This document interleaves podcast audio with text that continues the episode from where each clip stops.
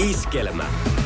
Sadun sunnuntai vieras. Tervetuloa Sadun sunnuntaiveraksi suosikkikokki, keittiömestari, ravintoloitsija Henri Aleen. No kiitos, kiitos. Mahtava olla. No etkö sä ole suosikkikokki? En mä sitä tiedä. Mä aina haluaisin olla, mutta Niin. pitää tehdä töitä vähän se eteen. Niin. Ensimmäisenä asiana heitän sinulle tämän. Mitä tulee mieleen? Eikä. Kotitalous, seitsemän luokka, ihanaa. Hei, tästä meikäläinenkin on veivannut. Tästä mä oon alkuni sanonut. Täällä on varmasti teeleipien resepti, mikä on ensimmäinen, mitä meikäläinen teki koskaan kotitaloustunnilla. Tää on ihan mahtava opus. Ihana. Mm. Wow. Mitä sulle herää mieleen? Mitä meikäläinen flasheri tulee, kun on vanha köksenkirja kädessä? Mulle tulee tosi hyvät fläsärit kyllä kotitaloustunnin. On muuten hieno tukka täällä jollain. Miltä vuodelta tää on? Jotain 62. Niin, tota, niin tosi hyvät. Mulla oli siis mahtavat opettajat. Ja kun mä en ollut lukuaineessa hirveän hyvä, enkä kauhean lahjakas, enkä mitään muutakaan, niin kotitaloudessa mä pärjäsin. Ja tota, ja mä sain hirveän kimmokkeen siitä, että ei tarvii niin osaa numeerisesti jotain tai muistaa välttämättä asioita hirveän hyvin, vaan pystyy oikeasti, että voisi olla sellainen ammatti, että voi lähteä minne päin maapalloa vaan ja olisi töitä ehkä ja, ja tota, niin oppisi tekemään hyvää ruokaa. Ja tästä, tästä opuksesta se kaikki lähti.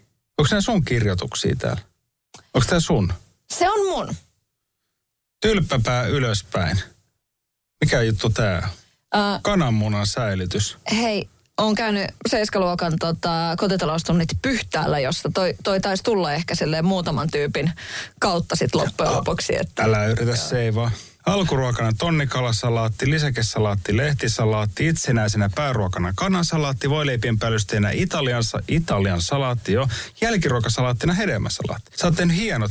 Mä, mä kyllä antaisin sulle todella hyvän numeron tästä, koska täällä on loistavat, loistavat muistiinpanot. Siellähän on tota, siellähän myöskin kotitaloustunnellahan opetettiin myös, että kun näin peset paskahuussin ja, ja kaikkea tämmöistä. näin. Joo. Mites, mites niinku tämä siivouspuoli, niin et se, että et se innostui teeleivistä, niin innost, olitko seitsemännellä luokalla innokas siivoaja myös? En todellakaan ollut. En, enkä viikkaa ja mankeloja tai mitä kaikkea. Muistat sä mankeloinnit ja kaikki. Meillä oli ainakin meidän koulussa, mä muistan, niin oli vielä joku semmoinen niin vähän niin kuin feikki koti tehty. Siis semmoinen huone, missä oli tässä ruokapöytä ja joku keittiö komero tai jotain. Että siellä vähän niin kuin leikittiin kotia. Mun mielestä nyt kun miettii, niin se on aika jotenkin weird. Niin, mutta jos sä mietit nyt perheenisänä ja niin kuin aikuisena miehenä, niin kuinka tärkeää se on, että koulussa opetettiin tuommoiset niin kuin viikkoamiset ja mankeloinnit. Okei, sä oot varmaan intissä myöskin vähän viikkailu, että siinä mielessä, mutta... No on siis, mutta kyllä siis on mun mielestä kaikki, mikä liittyy tuommoiseen kotitalouteen, varsinkin tämä taloudenpito on mun mielestä nykyään tullut. Että miten sinä lasket rahasi ruokaan, di, di, di. Niin on ne tosi tärkeitä. Mulla on itsellä siis tytär, joka on nyt 13. Ja hänhän siis kapinoi ruoanlaittoa vastaan, koska olen kokki. Ja minulla ei saa olla mitään asiaa keittiöön. Ei, myöskään jos hänellä näen, että palaa pohjaan joku, niin ei saa mennä auttamaan. Niin näin. Mitä mä arvostan kovasti. Mutta tota niin, myös se, että hän oppii kotitaloustunnilla näitä asioita ja kokeilee niitä kotona, niin mustahan se on siis, se on ihan parasta. Mutta jännä just toi, toi, että koska isä on sitä, mitä hän on, niin sit siinä tulee joku tommonen. Niin mä mietin silleen, että kun mulla on kaksi lasta myös, että tota, miten ne tulee suhtautua radioon joskus. No hän silleen, että hei.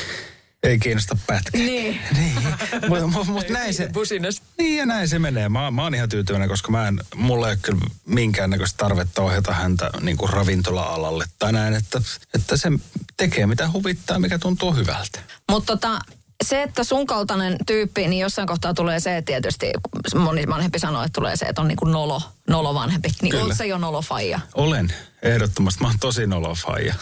että et kyllä mä niinku isävitsit ja kaikki on hyvin hanskassa. Ja, ja mun on pakko sanoa, että mä silleen niinku sadistisesti nautin jopa niistä, niistä tiloista. Ja varsinkin tuossa, kun on pari viikkoa sitten siinä taas tullut, minulla on tytär ja hänen tyttären kavereita, niin eka mitä mä sitten kysyin, no onko se ollut mitään jätkähommia, niin se ilme oli musta aivan niin kuin priceless. Mä siis oikeasti tarkoitin tätä kysymystä ihan tosissani, tiedätkö? Mm. Mutta jotenkin se ei vaan avautunut siinä tilanteessa. Millainen sä olit itse 13-vuotiaana? Mä, siis mähän, mulla ei ollut ensinnäkään murrossikää ollenkaan. Aha, niin että se on vasta tulossa. Ei, mulla ei ollut minkäänlaista murrossikää. Mä olen hyvin tunnollinen, mä en ollut koskaan oikeastaan poissa tai lintsannut tai tehnyt yhtään mitään. Et hyvin, niin mun äiti on sanonut mulle usein, että se on niin kuin helpoin tapaus, mitä voi olla. Mä skeittasin menemään ja katoin varmaan ritariassa. En mä tiedä, kattiinko tänään sen ikäisenä. Ehkä kauniita rohkeita katoin aina koulun jälkeen. Siis mä olin ihan harmiton. Mä olin ihan siis täysin semmoinen harmiton. Ruokaa teen ihan törkeästi silloin jo. Muun muassa oli testasin kaikki meidän kuivamausteet meidän maustekaapista yhteen munakkaaseen. Ja siis puhutaan nyt kardemummat ja vaniljat ja chili, chililastut ja rakunat ja timia mitkä. Soodat ja kaikki. Ja mä muistan, että se oli niin hirveän makunen, niin mä syötin meidän koiralle se, joka sai hirveän vatsataudin siitä. Mun eka asiakas. Sehän ei tavallaan ole hyvä feng shui, jos eka asiakas saa kauheat vatsaväänteet. Joo, se ilme oli kyllä kamala, kun se ressukka kärsi siitä vähän aikaa, mutta kyllä se siitä toipui sitten. Tiesitkö sinä jo silloin, että tässä, tässä tulee olemaan se elämäntyö Tiesin, sulle? tiesin. Siis mulla ei ollut ikinä mitään muuta niin kuin ammattiajatusta tai vaihtoehtoa kuin kokin ammatti. Sen mä päätin jo siis tyyliin seiska kasiluokalla. Ja yhteishaus mä en edes muista mitä muita. Että mä halusin ravintolakoulu, se oli se ykkönen. Mä olisin päässyt lukioon. Mulla taisi olla olisiko lukuaine tullut 7,8, jotain tämmöistä. Ja olisin päässyt lukioon, mutta mä en nähnyt mitään syytä siihen, koska silloin mä niin näin, että mä haluan kokiksi, mä haluan mahdollisimman nopeasti ää, päästä duuniin ja mä haluan ansata omaa rahaa ja, ja näin poispäin. Se oli tosi, tosi selkeä. Se oli mulle äärimmäisen helppo. Ja mä oon miettinyt usein, että mikä siinä on niin vaikeaa, niin ihmisillä päättää, että mitä ne haluaa olla ja näin. Mutta itsellä on käynyt hirveä onni. Siis sinänsä, että se oli niin kuin halkipoikki pino. Kokkikoulu, valmistuminen, töihin, That's it. Onko sitä mikään horjuttanut tässä vuosien saatossa? Ei. Itse asiassa ei ole. Että tavallaan se rakkaus itse siihen niin ruoan valmistukseen ja sitten siihen, että miten sä tuot ihmisille elämyksiä, miten sä, kun sä näet ihmisten hymyilevän, kun sä, sä valmistat ruokaa, teet safkaa ja näin, niin sitä ei ole niin mikään tavallaan poistanut että se on edelleen se ydinjuttu. Että ainoa ehkä on se, että huomaa, että niin kuin suurin ehkä on se, että kun tulee niin paljon kaikkea muuta sitten kuin yritys, niin on kaiken näköistä paperin pyörittelyä ja, ja lainsäädäntöä ja, ja, ja verotuksia, mitä kaikkea näitä. Ja ne ei niin kuin ole sitä ydinkiinnostavuusasiaa. Pakkohan ne on hoitaa. Mutta että, että kyllä se niin kuin mun paikka on, että mulla paras olo on olla niin kuin hellassa. Et silloin kun mä olen hellassa – Mulla on kaikki valmiudessa ravintola pamahtaa toivottavasti täyteen silleen, että mä oon vähän jännittää adrenaliinikämmenet, vähän hikoilee, että miten tämä menee. Niin tavalla se on mulle se, millä mä elän. Ihan niin kuin täysin. Siis se, on, se on se, miksi mä teen vieläkin siis joka viikko ihan hellakokin hommia. Enkä tule niistä luopumaan ennen kuin mut viskaataan ulos sieltä jossain raudoissa. Mm. Mun mielestä oli hauska, kun sä sanoit tuossa äsken, että et, et semmoinen ammatti, jota voi tehdä eri puolilla maailmaa. Onko toi kansainvälinen ajatus ollut, miten sun, sun niin kun urasuunnitelmissa on? Okei, niin kuin on, on tullut tehty Suomen rajojen ulkopuolellakin, mutta et mites, mites ne hellavuorot vaikka Ranskassa tai vastaavaa? No siis siltä kun mä valmistuin, niin seuraavan päivän mä lähdin Irlantiin töihin silloin. Että, että mä vaan jännitti se, koska mun matematiikka ei ravintolakoulussa tainnut mennä läpi.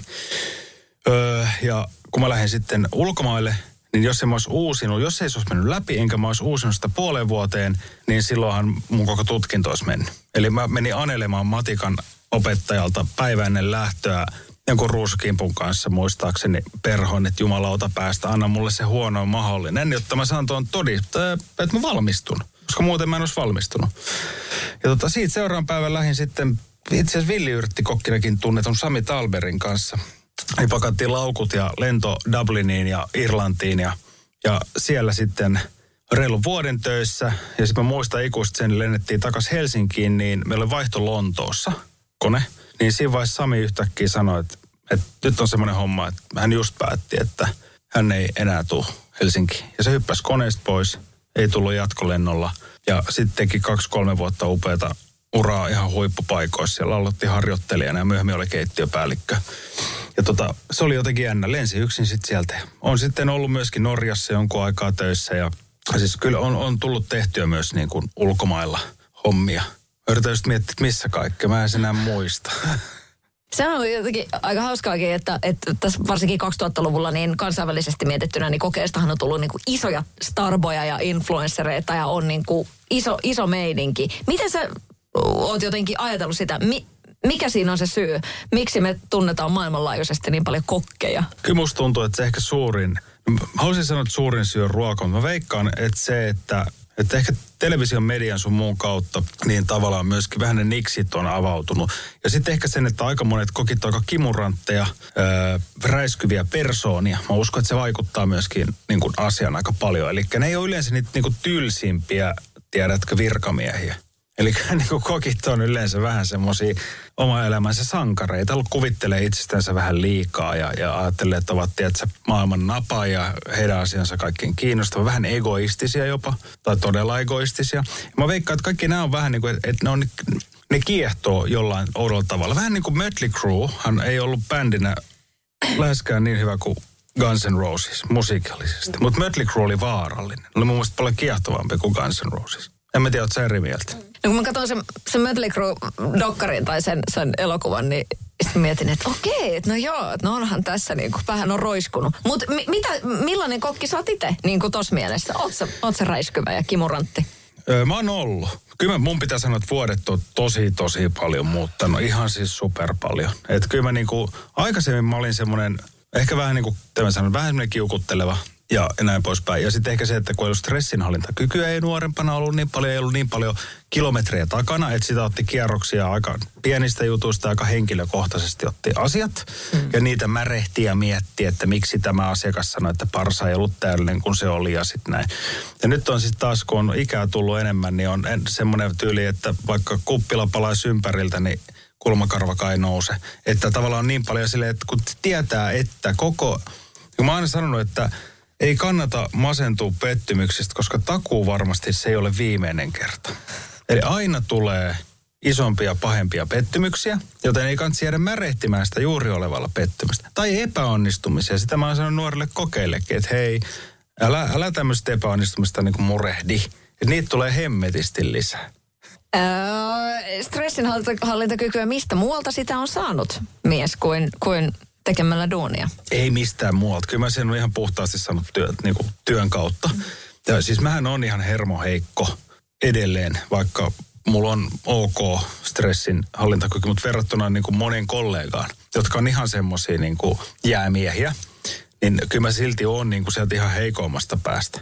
Että kyllä musta on vähän semmoista, vähän semmoista keski-eurooppalaista temperamenttia. Että mä voin olla ihan viileä, sitten joku pikkujuttu naksahtaa, niin mun menee ihan kuppinuriin. Myönnetään. Mutta sitten kun sen tietää, niin se oppii myöskin niin kuin suhtautumaan. Hei, totta vai tarua, kyllä kokki kokin tunteet. Jos sä meet lomalle Roodokselle perheen kanssa, niin Kyllä, kyllä. Siis ihan ehdottomasti kokki kokin tuntee. Ihan siis, ja siis niin kuin ravintola-alaa työntekijä kokin tuntee. Mä muistan joskus mä menin aikoinaan joku työn jälkeen Kaljalle jonnekin baariin, missä en ikinä käynyt, niin enkä siis ollut silloin vielä missään televisiohommista millään tavalla tunnettu. Niin baarimikko sanoi, että kokki? Mä sanoin, mistä sä tiesit? Sä näytät ihan kokilta. Totta. no, no mi, mi, minkä sillä sitten, miltä tämä sinusta tuntuu? No mä olin silloin vähän, että mitä helvettiä. Sulla on just tämmöinen kokin tukka, mikä kaikilla kokeilla. Sä, sä pokeudut ihan niin kuin kokki, otat ihan kuin kokki. Mä olin silleen, että no, turhaa tässä on kuin huijat. Myönnetään, tulen juuri iltavuorosta. Sadun sunnuntai vieras. Viihdytkö sä, en mä tiedä käyt se Kanarialla koskaan, mutta tota, mut viihdyt sä sellainen tuommoisissa turisti ravintoloissa? En. Mä vältän niitä ihan viimeiseen asti, jos mä oon rehellinen. Mä, mä siis muutenkin kaupunkilomia mä en hirveästi, että okei, joku New York, Tokio, tämmöiset isot metropolit on kiinnostavia pari päivää. Mutta muutenhan mä siis viimeiset 12 vuotta niin on matkailun lähinnä Italian maaseudulla. Siellä, missä ei ole yhtään mitään. Mutta se, mitä on, niin on hemmetin hyvä. Eli sieltä löytyy joka kylästä loistava ravintola.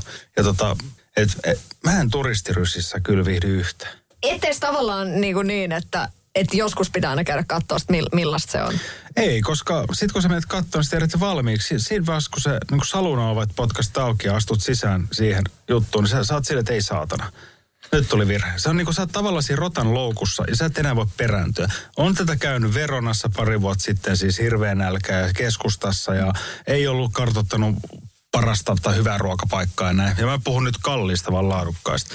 Ja sitten meni silleen sisään jonnekin, missä oli kaikki ne helvetin kitsit, Italian liput ja maljakot. Ja sillä, sillä sekunnin mä silleen, että voi jumalauta. Ja kyllähän se oli surkea kallis. Mikälainen on sun mielestä oikea tapa antaa palautetta ravintolassa? Että se, että jos ei se ruoka ole ihan niin kuin ok, Siis niin... asiakkaan vai? Mm. Siis ensinnäkin mä rakastan palautetta. Siis ei pelkästään hyvää, vaan rakentavaa. Koska siis todella usein on myös semmoisia tilanteita, että sulla on itsellä joku käsitys jostain asiasta ja asiakkaalla onkin sille, että hetkinen, että tämä ei sopinut tähän, koska. Eli mun mielestä se on todella, todella hyvä asia. Sitten sä mietit sitä, että toi hetkinen, toihan pitää niinku toi pitää paikkaansa. Toi, niinku, ja usein ne on esimerkiksi semmoisia, että kun menyllä, niin se kokonaisuus ei ole hyvä. Joka johtuu taas siitä, että yleensä kylmä keittiö, lämmin keittiö tekevät omia juttujansa, ei kiinnitä hirveästi tarpeeksi huomiota toistensa työpisteisiin, jolloin vaikka löytyy sitä, että sama raaka-ainetta löytyy kahdesta kolmesta annoksesta, tai koristetta, tai jotain, tiedätkö näin. Mutta siis palaute on tosi ja se mä oon siis aina iloinen. että- Ja ehkä tärkeintä, että jos joku on huono tosiaan maistuu, niin palauttaa heti sen. Siinä ei mitään ongelmaa tehdä uutta annosta. Ei, se on, niinku, se on tosi hyvä asia. Mutta se, että jos on syönyt ja on ollut lautasen puhtaaksi ja pyyhkinyt leivällä ja lähtenyt ja sitten alkaa natisemaan, niin se on semmoinen tavallaan, että on silleen, no olisikohan pitänyt aikaisemmin saada suu auki. Mutta sehän on ehkä se, että sitten toivotaan, että tästä ei tarvitsisikaan maksaa koko hintaa, niin minkälainen, tota, minkälainen tutka sulla on niin kuin tommosissa tilanteissa? Kyllä mulla on aika hyvä tutka, mutta siis pääperiaate itsellä on aina se, että ihan sama,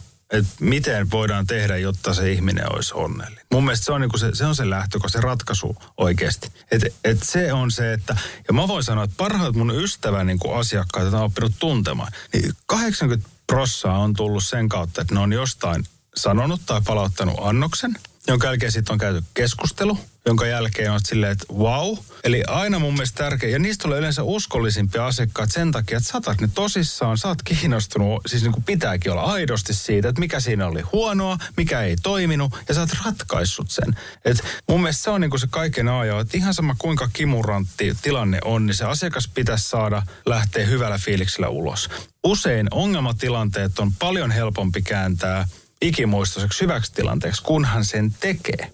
Et, et mä sinänsä, mä tykkään. Hy, siis hyvä salityöskentely esimerkiksi on niinku mahtavaa. Katsoo hyvää hovimestaria, joka aistii sen, että tuolla ei ole vaikka joku hyvin tai, tai noille ei ole tuolla kivaa tai pöydässä kahdeksan olla helvetin tylsä, niille mitään puhuttavaa, ne on vanha pariskunta, ne on väkisin tullut ravintolaan, eli mun pitää pitää vähän showta siinä enemmän, jotta niillä menee aika ja on kivaa. Ö, hidasta onko tahtia pöydässä viisi, koska ne haluaa viettää pidemmän illan, nyt mennään liian kovaa, kokemus loppuu liian aikaisin, pöydässä kymmenen on bisnesmiehet neuvottelemassa. Rauhallisen tahtiin, pannaan viinipullo pöytään, ei juosta sillä koko ajan kertomassa tarinoita, Niillä on omat bisnekset, ne ei halua kuulla, että onko tämä tagliatelle tehty durumista semolinasta vai mistä. Ne haluaa tehdä bisnestä, taas tuo toinen pöytä haluaa tietää ihan kaiken. Eli se tilannetaju on se, millä se, sen illan saat täydelliseksi. Ei se ole se ruokalista, viinilista ja se, että kannetaan rusetti kaulassa jotain annoksia pöytään. Kuinka hyvissä kantimissa suomalaiset hovimestarit ovat? No siis suomalaiset hovimestarit on musta muuten hyvissä kantimissa, mutta salityöskentelyn arvostus on mun mielestä niin kuin, sille, että sitä ei vielä arvosta tarpeeksi. Sitä pidetään niin kuin salityöskentelyä, pidetään tämmöisen läpikulkuammattina. Eli, eli no, et ihan niin kuin monet mä oon kuullut sukulaisilta, että no mitä sitten oikeaksi duuniksi, että aah, sä oot, sä oot kyyppari tai aah, sä oot tarjoilija. Eli vaikka Ranskassa, missä se on niin kuin arvostettu ammattikunta, niin me, meillä on niin kuin täällä Pohjolassa aika pitkä matka vielä siihen. Ja itse yrittänyt miettiä, miten voisi motivoida siihen, että me saataisiin enemmän sitä innostunutta saliporukkaa sinne palvelemaan asiakasta, koska kokkina, tätä ei siis saa sanoa julkisesti, mutta totuushan on se, että, niinku, että ruoka on 50 prossaa maksimista asiakaskokemuksesta. 50 prossaa tulee siitä, että ihmisellä on hyvä olla, joka johtuu siitä, että häntä palvelee ihminen, jota kiinnostaa se työ.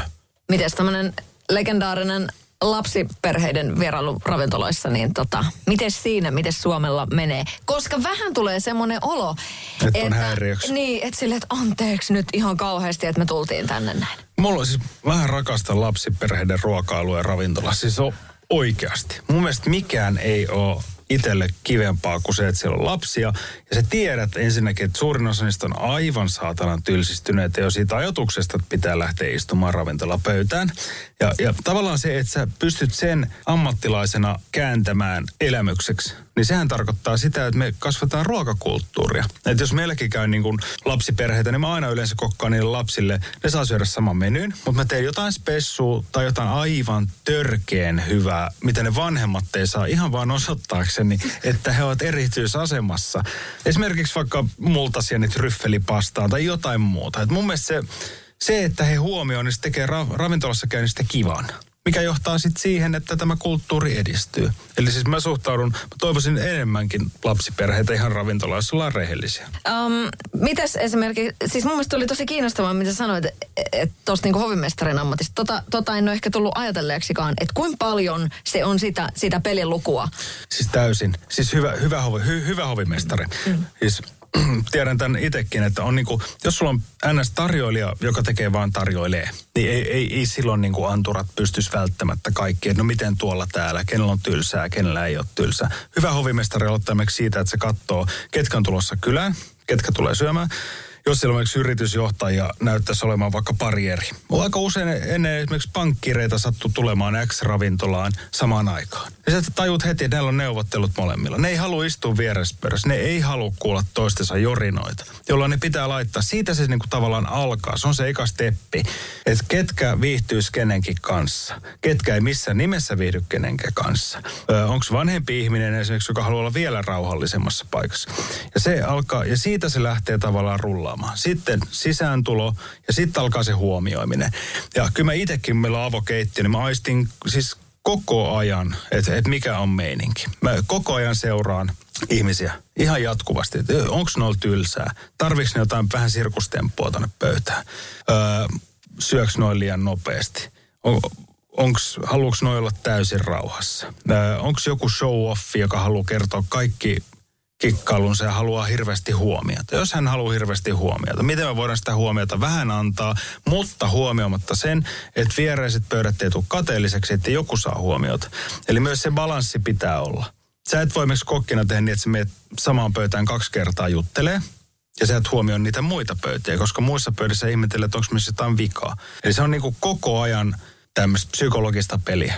Kuinka takki tyhjä on työpäivän jälkeen? No kyllä se on, kyllä se on vä, välillä niin vähän... totakin puolta. Joo, mutta kyllä, kyllä se on. Mutta sitten taas se, että kun sä onnistut siinä, että se, sille, että jokainen ihminen vaikka, joka on käynyt, lähtee tyytyväisenä, niin kyllähän se on niin kuin aivan hemmetin palkitsevaa. Ja joskus on päiviä, varmasti sullakin juontajana, että, että se joudut määrätyllä rutiinilla vetämään läpi, koska aina kaikki ei ole välttämättä jee, jee hauskaa ja kotona on voinut tapahtua jotain tai muuta. Niin silloin tulee ne rutiinit, että sitten välillä mennään rutiineilla, mutta sitä varten ne rutiinit rakennetaan, että sä pystyt edes niinku huonoimmilla sun perussuoritus pitää olla pirun hyvä. Ja sitten se ekstra tulee siihen päälle, kun sä oot tosi kovassa iskussa. Tästä kuluneesta erikoisesta vuodesta, niin jos nyt sitten mietiskelet, sä esimerkiksi sait vasta strategia palkinnon. Sut palkittiin joo, siitä, että sä et ole jäänyt niinku tulee makaamaan koronavuonna. Sä oot pistänyt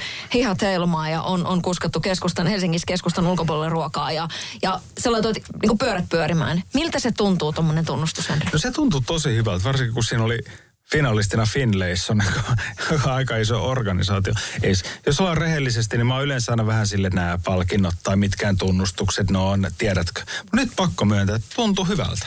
Kyllä tämä on ollut semmoista grindausta, että, että välillä on ollut silleen, että, että onko tässä nyt mitään järkeä. Että mitä jos niinku vaan leipos juuri olisi kotona ja postaisi kissavideoita ja, ja tiedätkö, tekisi jotain koronahaasteita, pidä hauskaa. Mutta kyllä mä sanon, että se reilu vuosi, kun sä oot niinku tavallaan laillisesti sun liiketoimintaa rajoitettu ja sä pääsit tekemään työtä oikein kunnolla. Niin sä, sit pitää keksiä, mitä sitä työtä voi tehdä.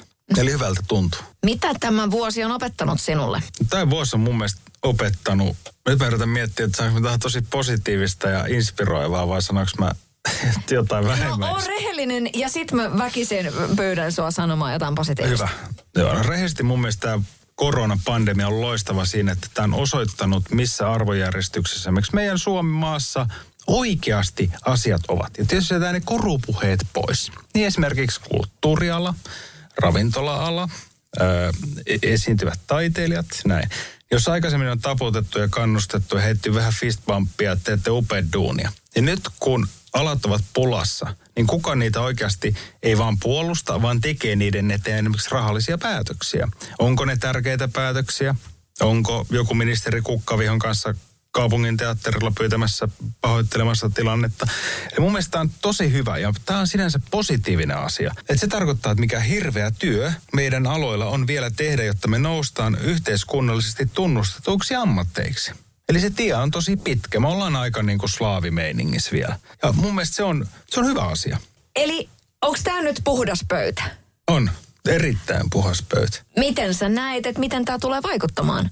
Tässä on aika isoin kirjaimin puhuttu, varsinkin tapahtuma-ala. Kyllähän sitä on terotettu nyt oikein kunnolla, on niin kuin suoria sanoja lausuttu. Ja toki myöskin mm. ravintola ja näin. Niin miten tästä eteenpäin? Miten no, sä visioit tätä? Ei, kyllä tämä tulee menemään rehellisesti sanoa silleen, että se on aika hauskaa, että mä en, mä en tiedä, että onko niinku poliitikot vaan niin kujalla niinku todellisuudesta vai onko, onko niinku niiden taustat jossain niin kaukana tai muuta. Mutta sen mä oon huomannut, että kansa, siis suomalaiset ihmiset, siis kansalaiset kaipaavat erittäin paljon kulttuuria, ravintoloita, elämyksiä ja niitä kaivataan. Ja sitten se on ihan yksilöllisesti tavallaan, että mitä joku muu päättäjä niistä miettii siinä vaiheessa, kun me saadaan se pyörä pyörimään, niin kyllähän me ammattilaiset siis rafla-alalla, kulttuurialalla, kun päästään hommiin. Niin kyllähän me närhemunat näyttää. Kyllähän nyt loistavat festarit järjestää, niin kansaa viihdetään.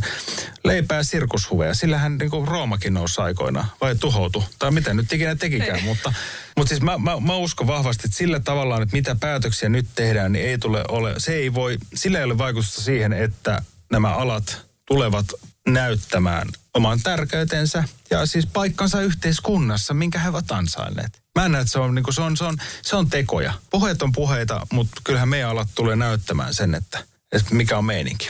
No sussa kyllä kulminoituu niin kuin se, että et, et, sä oot tekojen, sä oot niinku tekijä, etkä puhuja. Et oot sä puhujakin, mm. mutta sitten sä oot myöskin tosi paljon tehnyt. Miten suhun on suhtauduttu? Mi- mitä sun anturit sanoo siitä, että esimerkiksi nyt vaikka tämä, mistä sä oot saanut palkinnon, se, että te, te oikeasti niin kun rupesitte niin kun tekee hommia tekee, pistää ruokaa eteenpäin ja ne, jotka sitä tarvii. Niin se, että se on, se on siis aivan niin kuin, se on huikeeta. Mutta tota, miten siihen suhtauduttiin? Mikä sun gut feeling on? Siis gut feeling, siis on se, että jos niin sosiaalisen median perusteella teet yhtään mitään yhteenvetoja, niin ainahan kaikki on ihan paskaa. Twitterissä ja Instassa on aika ihanaa, vai miten se menee, ja TikTokissa hauskaa. Että en mä sinänsä mieti niin kuin asiaa hirveästi. Se on sääli, niin kuin, että, ei ole, että on hirveästi porukkaa, jotka ei pysty katsomaan asioita äh, ilman poliittisia laseja. Eli sulla on jonkun väriset linssit aina päässä. Mun mielestä se on hirveä köyhyys. Koska mä en siis kannata mitään puoluetta suoraan. Mulla ei mulla ole mitään, en mä ole kokoomuslainen tai, tai vihreä tai, tai vasemmista. Mulla on ikinä ollut minkään näköistä. Mutta on raahattu väkisiä äänestämään. Vaikka siis aina olen sen tehnyt, koska äänioikeudesta pitää pitää kiinni. Mutta siis, et, siis on tullut reaktio ihan vastaan. Siis boikotti, boikotteja on tullut ihan niin kuin radikaali oikeistolla silloin, kun sanon, että puolustanut, että mun mielestä Pride-asiat on hyviä ja meidän raflassa on lippu. Niin silloin äärioikeista oli sitä mieltä, että kukaan ei tuu mun ravintolaan. Ja sitten kun on arvostellut vähän hallitusta, niin sitten taas vasemmalta on tullut, että en tulla ikinä sun ravintolaan. Ja jos mä arvostelen maatalouden päästöjä, niin sitten keskusta ilmoittaa, että ei tulla ravintolaan. Eli kyllä tässä niinku vihamiehiä on tehty runsaasti myöskin. Mutta mua ei kiinnosta se, koska ruokapöytä on niitä viimeisiä paikkoja, mihin se politiikka ei mun mielestä, sen kuuluu nautinto. Siellä tehdään ratkaisuja, siellä nautitaan kaikki yhdessä riippumatta taustoista. Sehän on niin kuin ruokapöydän ja ravintolapöydän idea. Ei sinne roudata niin kuin näitä sotkuja. Mä en vastannut varmaan sun kysymykseen yhtään. No mä jatkan siitä, koska mua kiinnostaa niin se, että äh, vaikka paljon on nyt tullut niitäkin kannanottoja, että se, että hei, vaikka kuinka olisi julkisuuden henkilö ja, ja tulee niin kuin, että on näkyvää muuta, niin se, että jengi oksentaa sun päälle, niin mm. se ei kuulu tähän että et sitä ei vaan pidä sieltä. Aa, niin. Tämä puhe. Ja niin kuin, et, et tässä nyt toivotaan semmoista vähän niin kuin järkevämpää mm. kulttuuria ja puututaan somekiusaamiseen mm. tällaiseen. Mutta niin kuin sanoit, että et, äh, vihamiehiä tullut ja muuta vastaavaa. Ja, ja sekin on niin kuin tosi kär, sillä kärkkäästi ja niin kuin suoraan puhunut vaikka someväylissä. Mm. Onko se ollut sun niinku valinta, että et sä uskallat tehdä sen? Vai, Miksi vai... mä uskaltaisi? No juuri sen takia, että joku joku tulee, pahoittaa mielessä. Niin, ja, ja niin kuin, sä saat niin kuin sun päälle oksennetaan ja tulee niin kuin, että sä oot ihan niin kuin, että sulle pitäisi tehdä sitä ja tätä ja tota. Vai onko tässä, voiko tässä olla niin, että kun sä oot mies, niin sä et ihan niin paljon sitä saa? Mä saan ihan hirveästi naisilta varsinkin. Oikeesti? Kyllä mä voin näyttää sulla aika hauskoja juttuja. Ei, mä saan sitä ihan miehiltä, mä saan sitä naisilta. Mä voin rehellisesti sanoa sen, että mun mielestä mikään ei ole surullisempaa kuin se, että joku onnistuu vaientamaan sinut. Se on mulle niin kuin, siksi mua ei hevon helvettiäkään kiinnosta.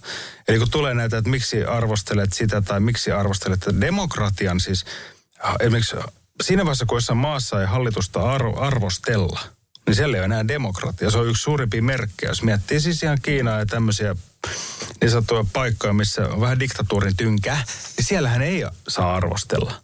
Ja sen takia mua ei kiinnosta ihan hevo helvettiäkään. Rehellisesti sanoin se, että mitä joku on mieltä minun, minun, minun mielipiteestä. Ei mua, ei mua kiinnosta se. Mm. Siis, koska, ja sitten myös se, että pitää myös, jokaisen pitää myöskin myöntää, kun on väärässä. On mulle tullut paljon hetkiä. Mun mielestä paras oppimi, oppiminen on se, kun sä tajuat, että sä oot väärässä ja sä vaihdat mielipidettä. Se on kehittymistä. Niin on mulle tullut semmoisia, että mä oon vaikka twiitannut jotain aivan omasta mielestäni, niin kuin olen perustellut asian itselleni. Twiittaan sen ja sitten joku tulee, että hei hetki, niin mites näin? Ja sitten mä oon se, että oh shit, totta muuten, että minähän olin väärässä niin eikö se ole oppimista? Se on loistavaa. Mutta en mä niinku siihen että jos tuo somessakin, pakko sanoa, että se on niinku hyvin pieni äänikäs ryhmä. Ja siellä niinku se vaikuttaa, että se on valtava, että nyt niinku koko maapallo tulee kimppuun kun siellä on 20 jotain niin kuin hihulia. Ne ei semmoiselle kannata antaa. Ja sitten tärkeää se, että ei aina huomiota niille. Paljon. Mm. No pitääkö siitä välittää? Siis huonosta kommentoinnista Niin, sille, että et, onks, niin, voiko sanoa, että mä pahoitin tästä mieleni, että tämä tuntui pahalta? Voi sanoa, mutta siis totta, totta kai voi sanoa, mutta kun harvemmin se johtaa välttämättä mihinkään. Että, että se, että, että vastaa johonkin, että nyt pahoitin mieleni, niin mä en niin kuin tiedä. Että, siis kyllähän se käyttäytyminen, jos katsoo noita iltapäivälehtien keskustelupalstoja tai, tai Twitteri, niin pitää myös muistaa se, että siellä on ihan hirveän paljon tosi huonovointista porukkaa, jolla voi olla aika isoja ongelmia. Ja se on semmoinen asia, mikä kannattaa muistaa, kun lähtee vaikka fronttailemaan jonkun kanssa. Että on mullakin ollut tyyppejä, jotka trollasia hirveästi ja haukku kaikkia, että sä oot riistäjä työnantaja ja sitä tätä. Ja niin kuin jatkuvaa semmoista. Ja sitten jossain vaiheessa joku yön pimeänä tunteen, kun mä olin silleen, että nyt jumalauta loppuu tää tai näin. Niin sitten tuli yksityisviesti, että pahoittelen, että, että on pitkäaikainen työtöalkoholisti, entinen, jolla meni perhe ja kaikki. Eiks niin? Niin sitten mä olin ihan silleen, että niin, että et, koskaan me ei tiedetä, mitä sen profiilin takana välttämättä on. Ja se yksi viesti, että haista sinä V senkin mulkku, mm. näin. Niin siellä voi olla aika paljon semmoista, mikä ei välttämättä liity siihen suorasti siihen asiaan millään. No, mutta onko sua koskaan niinku pelottanut, että, että joku tulee oikeasti kotiovelle? Että jos on niinku oikein niinku... Ei, mä oon pyytänyt useamman kerran jopa, että, että sen sijaan, että rutiset siellä, niin mä oon täällä mun keittiö filerausveitsen kanssa tähän tähän kello aikaan, mutta ei kukaan ikinä tuu. Oh. Et mun mielestä sekin on jotenkin hyvin surullista, että sit kun on silleen, että mitä mä tein, jaksan täällä 140 merkille vääntää, että soita, tässä on numero tai näin, että et puhutaan, tiedätkö, että et mikä sulla on niinku ongelma. Ja se loppuu siihen. Mun sekin on niinku hyvin outo homma. Mä oon joskus ollut sanonut, että joku Loimaalla oli. Mä olin, että mä, tuo, mä ajan sinne, niin jutellaan asiaa, mutta ei, ei, ei mä sano osoitetta koskaan suosikki kokki, keittiömestari, ravintoloitsija Henri Aleen. Hashtag syö ulkona kampanja, jossa saat mukana Clear Channel. Tässä niinku ulko, ulkomainonta ja Ulkoruokinta. ulkoruokinnassa. Nyt ollaan kohta kaikki. Siis se, että niin kuin tuossa puhuttiin, niin, niin ravintola-alan ahdinko, se on, mm. se on myös merkittävä. Se, että vaikka nyt jengi haluaa mennä ulos syömään ja kaikkea ja me ollaan niin menossa, niin se ei nyt silti riitä. Miksi sä halusit lähteä mukaan tähän? Kyllä mun lähdin ihan sen takia, että mua kysyttiin tähän oikeastaan mukaan ja mun mielestä Mä tiedän sen, että kun nyt puhutaan Clear Channelista ja näin poispäin ulkomainonnasta, niin ravintolallahan ensinnäkin kassat on, niin kuin fyrkat on mennyt kauan sitten ja sitten on mennyt sukanvarretki ja sitten on mennyt pankkilaanat ja näin. Niin se ei ole varaa markkinoida. Ja silti pitäisi voida markkinoida jotta ihmiset tietää, että sinä olet olemassa, että voit muistuttaa itsestäsi.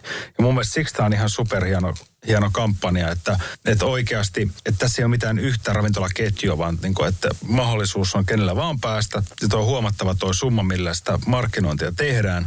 Ja se, että, että jos nyt voin tässä omalla äänelläni jollain tavalla auttaa asiassa, niin totta hemmetissä mä sen teen, koska ei se ole se, että mihin ravintola menee, vaan jokainen ravintola kaipaa asiakkaita ja asiakkaat kaipaa ravintoloita. Ja nyt mun mielestä siihen pitää kannustaa meitä kaikkia. No mikä klongi se sulla on, tommonen hashtag syö ulkona? Minkälaisen, minkälainen maisema sulle siitä avautuu ammatti-ihmisenä? Mutta myöskin totta kai, oot säkin myös asiakas. Olen siis todellakin olen. Ja mun mielestä mikään ei ole. Jos miettii, että porukka oikeasti nyt syönyt jotain pussissa toimitettuja ruokia, valmisruokia, kokannut himassa ja miettinyt viikkoa. Siis, että monta ateriaa joutuu miettimään, jos sä oot vaikka etätöissä. Aamipala, lounas ja päivällinen ja, ja näin. Se, että joku on miettinyt sun puolesta ja joku vielä tarjoilee. Plus sun ei tarvii edes tiskaa, järjestellä mitään. Ja saat niinku hyvät juomat ja mietin kokonaisuuden. Niin mun mielestä se on vähän niin kuin paratiisin ovista menisi sen jälkeen, kun on noihin takeaway-pusseihin kompastelu eteisissä ja pahvilaatikoihin sun muihin. Että et, Mun mielestä se on mahtavaa. Ja mun mielestä hyvin yksi kollega sanoi, tai Samuel Angelo, mun kollega sanoi hyvin se, että meidän pitää ihmisessä sanoa se, että te tulette sitten, kun te olette valmiit. Eli mun mielestä tässäkin kampanjassa ei ole se, että pakottakaa, nyt menkää ulos syömään kaikki. Vaan sitten, kun on semmoinen olo ja on valmis menemään, niin me odotetaan. Mun mielestä se on niin kuin se kaunis ajatus ja niin sen pitääkin mennä.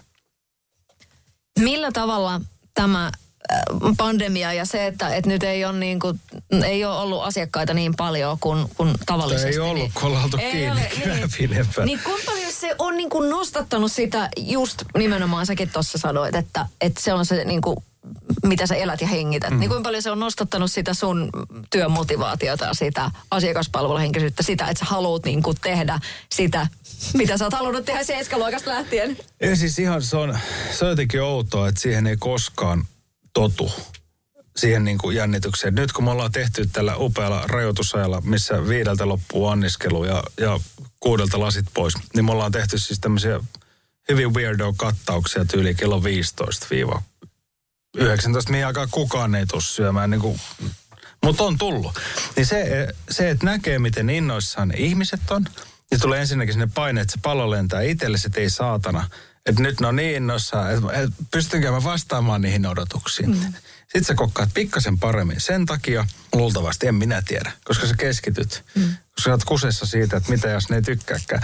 Ja sitten kun ne lähtee tyytyväisenä, niin se on, niinku, se on ihan, se on ihan saaret. Kyllä mun niinku se asiakkaiden ikävä enemmän. Että en mä niinku, ei musta olisi kokkaamaan jossain, tiedätkö, katakombissa jotain Ghost Kitchen ruokaa jollekin, jota mä en näe. Tiedätkö siis silleen, että mä olisin jossain laatikossa ja näin. Ni, niin jos olisi pakko, niin ehkä joo, mutta kyllä se niin kuin yhteys asiakkaisiin on se, millä, mikä, mitkä tekee sen ravintola. Ihan täysin, ihan hemmetin monen ikävä asiakkaita ollut. Henkilökunta ja asiakkaita. Mm. Millä tavalla sä ehkä sellainen henkilökuntia haluat jotenkin niin kuin tsempata siihen? Mitä, mitä sä luulet, että mikä se, tai mikä sun, niin kuin, mitä sun antorit sanoo siitä, että mikä tunnelma alalla on just siinä että, että nyt, nyt päästään avaamaan ja nyt, nyt toivotaan, että mm. jengi sinne sitten tulee. No siis kyllä mä sanoin, että kaikki on aivan varmasti innoissaan siitä. Ja mekin nyt itse meidän yhteen raflaan niin tehtiin tämmöinen sitruuna jälkiruoka. Me saatiin siis lahjoituksena 100 kiloa sitruunoita. Sitten me tehtiin tämmöistä ruoka-apua, niin sitten mä en ihan sitä 100 kiloa sitruunaa, mikä ruokka viittinyt kokata siellä. Ja me tehtiin niistä tämmöinen äh, limoncello ja sorbetti. Nyt myydään sitä sitten silleen, että siitä menee tuottoa ton henkilökunnan matkakassaan. Eli myös asiakkaalla on mahdollisuus. Me pistetään suoraan matkakassaan. Että kyllä mä toivon, että yli vuoden päästä tai koska ikinä helpottaa, niin voisi ottaa koko henkilökunnan ja lähteä vaikka vaikka Italian reissulle. Tämmöisiä etappeja ja pieniä valon pilkahduksia luomalla, niin, niin siis hyvä tulee. Mm. Sadun sunnuntai vieras. Henkka, milloin sä oot viimeksi ollut oikein pitkällä, kostealla lounaalla? Legendaarinen, semmoinen 70-80-luvun. Siis meinaat, että koska mä oon viikossa pitänyt niin. kännit vai? Niin, Oliko tää nyt rehe? lounas. Vai joo, lounas? Joo, pitkä, oikein pitkä lounas, mä, siviilinä tosi pitkä lounas. Tota, kyseessä ulkomailla. En mä Suomessa pitkä aika ollut pitkän lounalla. Ei hemmetti. En mä, mä en edes enää muista. Italiassa luultavasti pari vuotta sitten on ollut tosi pitkän lounalla. Siis äärimmäisen pitkällä lounalla. Se loputtomalla lounalla. Mitäs muuten silleen, että kuinka monta viiniä kokki kestää, että pystyy vielä tekee priimaa. Ai kokkaamaan. Mm. Mä en siis ikinä, mä en pysty ottaa lasillistakaan rehellisesti. En, en. Mä, siis kotona joo, se on eri juttu, koska reklamaation vähyys on, tai se on eri taso, mutta siis, siis niin kuin jos mä ammat, ammattilaisena kokkaisin, niin mä en voisi ottaa vähäkään. Koska kyllä mä sanon, että kyllä niin kuin, ei, ei se tulosta, ei se, ei se paranna sitä lopputulosta, jos nyt puhutaan ammattimaisesti. Et kotona se on kivaa kokata ja nauttia alkoholia tai viiniä tai mitä nyt ikinä nauttii mehua, mutta siis ei se ammattikeittiö se ei missään nimessä kuulu. Että kyllä mulla on aika nolla toleranssi, tai on nolla toleranssi. Ihan turvallisuussyistäkin. Se, että sä oot siellä pikku prosekko päässä, pyörit ja kompastelet johonkin kiehuviin kattiloihin ja lauleskelet. Ja... No miten sitten niin himassa grillin ääressä, niin tota, mikä se sun toleranssi siinä on? Kuin, kuin hyvin pystyy niin kuin ripsiä siinä niin kuin... Mikä ihme, oh, mikä hemmetin alko, alkomaholitesti. Siis sanotaan, että pari bisseä grillatessa. Mutta mä en, mä oon miettinyt, mä en tee sitä. Oikeesti? On. Ehkä se on muuten töistä mulle tarttunut silleen, että kun mä kokkaan, niin mä en silloin ota alkoholia. Se on muuten jännä juttu. En ota. Et sit kun mennään pöytään, niin mä otan ja sen jälkeen. Ja sen sen jälkeen. Mutta en, en mä kyllä kokateskaan. Ja sitten siinä on se, että kun se on lasi kädessä, niin millä helvetillä sä kokkaat täydellisesti? Niin kato, tätä mä niinku hain tässä. Mä tiesin, että täältä tulee joku tämmöinen aika breaking news. Koska hei, nyt miettii, että millainen grillauskausi tästä on taas tulossa. Ja suomalainenhan, varsinkin suomalainen mies, edelleenkin se on just se, joka sinne grillin ääreen hakeutuu. Tiedätkö, Missä miksi? muuten johtuu? Haluatko tietää no. totuuden? Tiedätkö, kun on, että meidän Veijo on grillannut ja näin oikein näin. Että sit on se musta kana, mikä on musta pinnalta ja sitten raaka sisältä. Ja se Veijo on oikeasti lämmittänyt sitä grilliä kaksi tuntia, eikö niin? Se on valvonut sitä tulta, sitä hiillosta, se on näin. Se seisoo siinä samari kuin patsas siinä grillin vieressä, ne pihdit kädessä. Sitten se polttaa sen tuotteen siihen. Saman välillä vaimo on luultavasti käynyt kaupassa, kattanut pöydän, tehnyt lisukesalaatit, valinnut juomat ja laittanut lasit ja kutsunut vieraat ja tehnyt jälkiruoka, raparperitortun, ehkä jotkut alkuhommat. Mutta silti se sankari kerrankin saa olla siellä keittiössä, se grillaaja se mies, eikö niin? Ja hän on la- vuotanut sydämensä siihen tuotteeseen. Niin tämän takia mä uskon.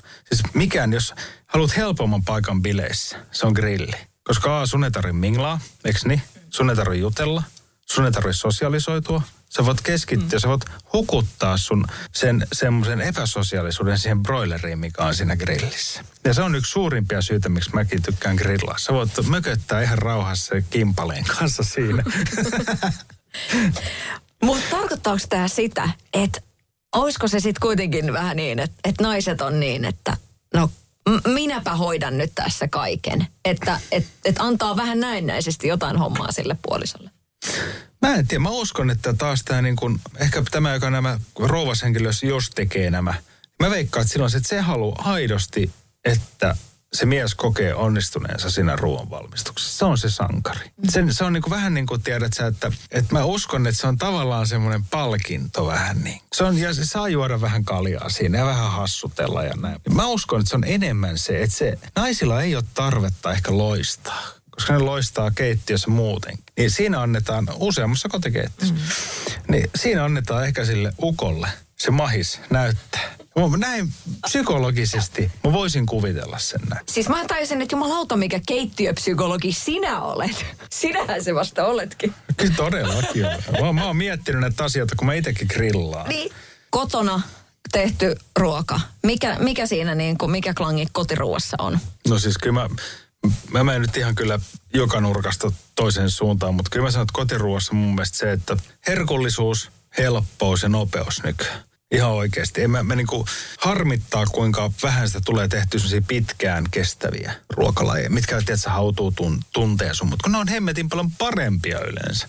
Mutta kyllä mulla ainakin on niin nopea se, että kauppaan päätyhjänä pyörit siellä hyllyjen välissä, tuijotat niitä samoja paketteja, kerät sinne korin niitä samoja juttuja.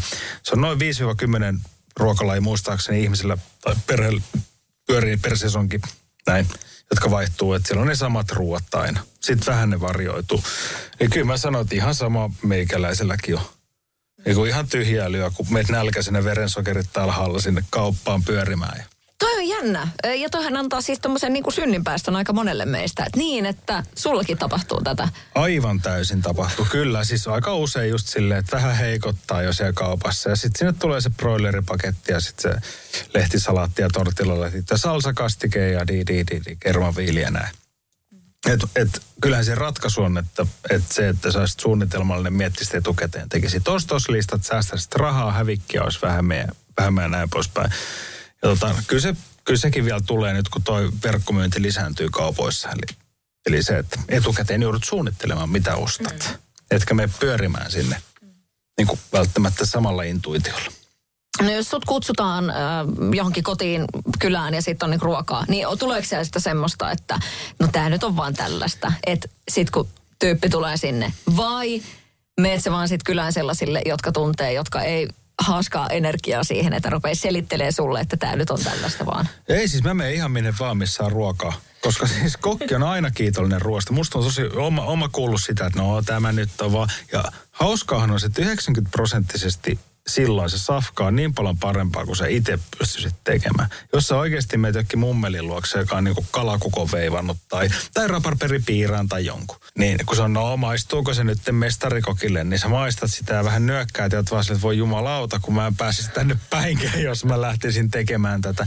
Eli siis yleensä noista kotikeittiöstä löytyy ne todelliset niinku spesialistit. Ja näin, ja mä oon aina kiitollinen. Se on oikeasti ihan sama, mitä se safka on, kuka on niinku tehnyt jos joku tarjoaa ruokaa, niin se on jotenkin mulle, se on niin iso asia, että, että niin viimeinen asia, mitä voisin tehdä, niin musta olisi hirveän töykeitä alkaa niin kuin arvostelemaan millään tavalla. Et mä oon aina kiitollinen, kun joku tekee safkaa. Aina. Kyllä se on se valmiisen pöytään pääsy, niin ei oh, sen parempaa ole. Ei, ei ole. Siis ihan oikeasti. Se on ihan mahtavaa. Siis niin kuin, ai että, pitääkin lähteäkin maakuntamatkalle. Ja mä oon miettinyt, vaimo ehdottanut monta kertaa, että miksi jos on sitä appia, että et kun sä reissaat Suomessa, niin sitten jos joku tekee kotona jotain ruokaa, niin sä voisit löytää niitä ruokapaikkoja sieltä, että sä voisit mennä jonkun luokse syömään. Siis huippukalakeitot ja riaskat ja kukot ja näin. Sen sijaan, että sä menet jokin huoltoasemalle. Hei, ihan super. Koska se, että kun teet silloin ison kattilallisen jotain kanakeittoa, niin... niin... Miksei siitä voisi mm, jollekin toisellekin? Totta. Niin, musta se oli mahtava idea. Oh, hyvä. Onko vaimolla muuten hyviä ideoita? Pelkästään hyviä ideoita. Mä en uskalla tässä sanoa, että no, pelkästään hyviä ideoita, koska muuten meikäläinen on ulkoruokinnassa. Se aina sanoo mulle, että no niin, nyt voisit mennä laittaa ne sun auton penkit sille vaakatasoon, koska sä nukut kohta siellä. Silloin mä tiedän, että nyt on syytä lopettaa. Mitä oot mieltä? Kuuluuko seksi keittiöön? Öö, millä tavalla? Siis no. niin kuin akti, tarkoitatko niin kuin... No, ylipäätänsä. Mä yritän nyt, mä saan mielikuvan tossa, niin kuin, että joku istuu nyt siinä työlaudan päällä ja toinen jyystää. Sitäkö tarkoitat?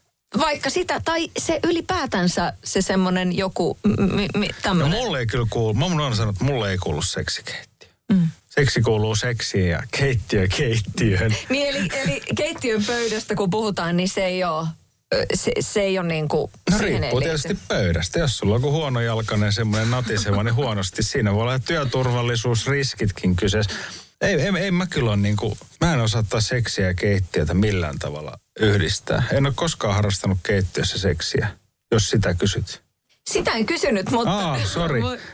Ei, joo, joo, joo, koska tota, siis nimenomaan nyt just tämä, että uu, niin, että... Siis menet sen niinku Selitä no mulle nyt paljon paremmin. puhutaan. No just nämä keittiön pöydät ja, ja kaikki nämä tällaiset Joo. näin. Niin, niin tavallaan niin kuin Missä tuommoista puhutaan? Ja mitä sä luet ihan niin kuin mielenkiinnosta jotain Reginaa vai Reginan kesäjuttu. Tuleeko se Regina vielä? Onks? Ei siitä muuten ehkä enää tule. Voi perkele. Mutta tämä ehkä kertoo siitä, että se keittiö on aika pyhä paikka sulle selvästi. Siis keittiö on tosi pyhä paikka, ihan ehdottomasti. Vähän niin kuin makuuhuonekin. Mm. No vähän samalla tavalla, mm. molemmat tavallaan pyhiä paikkoja. Ja kyllä keittiö on mulle semmoinen, niin kuin, että siellä ei, en mä tiedä, mun mielestä se on, että siellä ei pelleillä. Se on pieniä asioita. Mä en tykkää, että joku istuu keittiön pöydällä. Mun mielestä se on niin kuin aivan kauheeta. Näin poispäin. Että joo, keittiössä tehdään keittiöhommia ja vessassa tehdään vessahommia ja miten se menee? Mm. No, Mites nämä jääkaapin ovet? Saako olla magneetteja ja piirustuksia ja? Mulla on ihan helmetisti. Mulla ehdottomasti kaikki muistot ja tämmöiset niin saa ja pitää olla. Kyllä mulla on mun parhaat niin ruokamuistokuvat on magneetilla keittiön tuossa jääkaapiovessa ja matkamuistot. Että kun käyn reissulla, niin perheelle on tuonut sinne jonkun magneetin, mikä osoittaa kuinka avokätinen olen. niin kun mietin, mun mielestä se on niin hauskaa, kun Saku Tuominen tässä vastaavassa haastattelussa sanoi, että joo, jääkaapin ovissa ei saa olla mitään. Ja hän onkin niin kuin... No mutta Saku Tuominen myöskin sanoi, että talouspaperi ei tarvii. Mäkin olin muuten sitä mieltä joo. aika monta vuotta, mutta... Kyllä mä käytän tullut. sitä. Mm. Menee ihan pirusti talouspaperia, koska minä haluan pitää suomalaiset paperitehtaat käynnissä. No Sinä ei. Millainen feng shui vallitsee suomalaisten huippukokkien keskuudessa tässä nyt? Mainittakoon äh, Siket ja Kapet ja, mm. ja mm, Tomit ja kaikki. Oletteko te niinku frendejä kaikki keskenään? No kyllä pakko myöntää, että vaikka ei oltaisi mitään niinku kalakavereita sinänsä joka päivä nähtäisi tai muuta, niin meillä on se hauska puoli, että me ollaan vartuttu, me ollaan siis oltu joskus niitä parikymppisiä kokkeja, jotka on tutustunut. Mä on siis esimerkiksi Kapen kanssa kokannut kokkina ravintola Savoissa aikoinaan vastakkain, että siinä missä sä oot, niin oli Kape mm. ja mä olin tässä. Mm. Me kokattiin siis 22-vuotiaana tai mitä nyt ikinä oli. Ja Tomi oli silloin, taisi olla Ausseissa hommissa.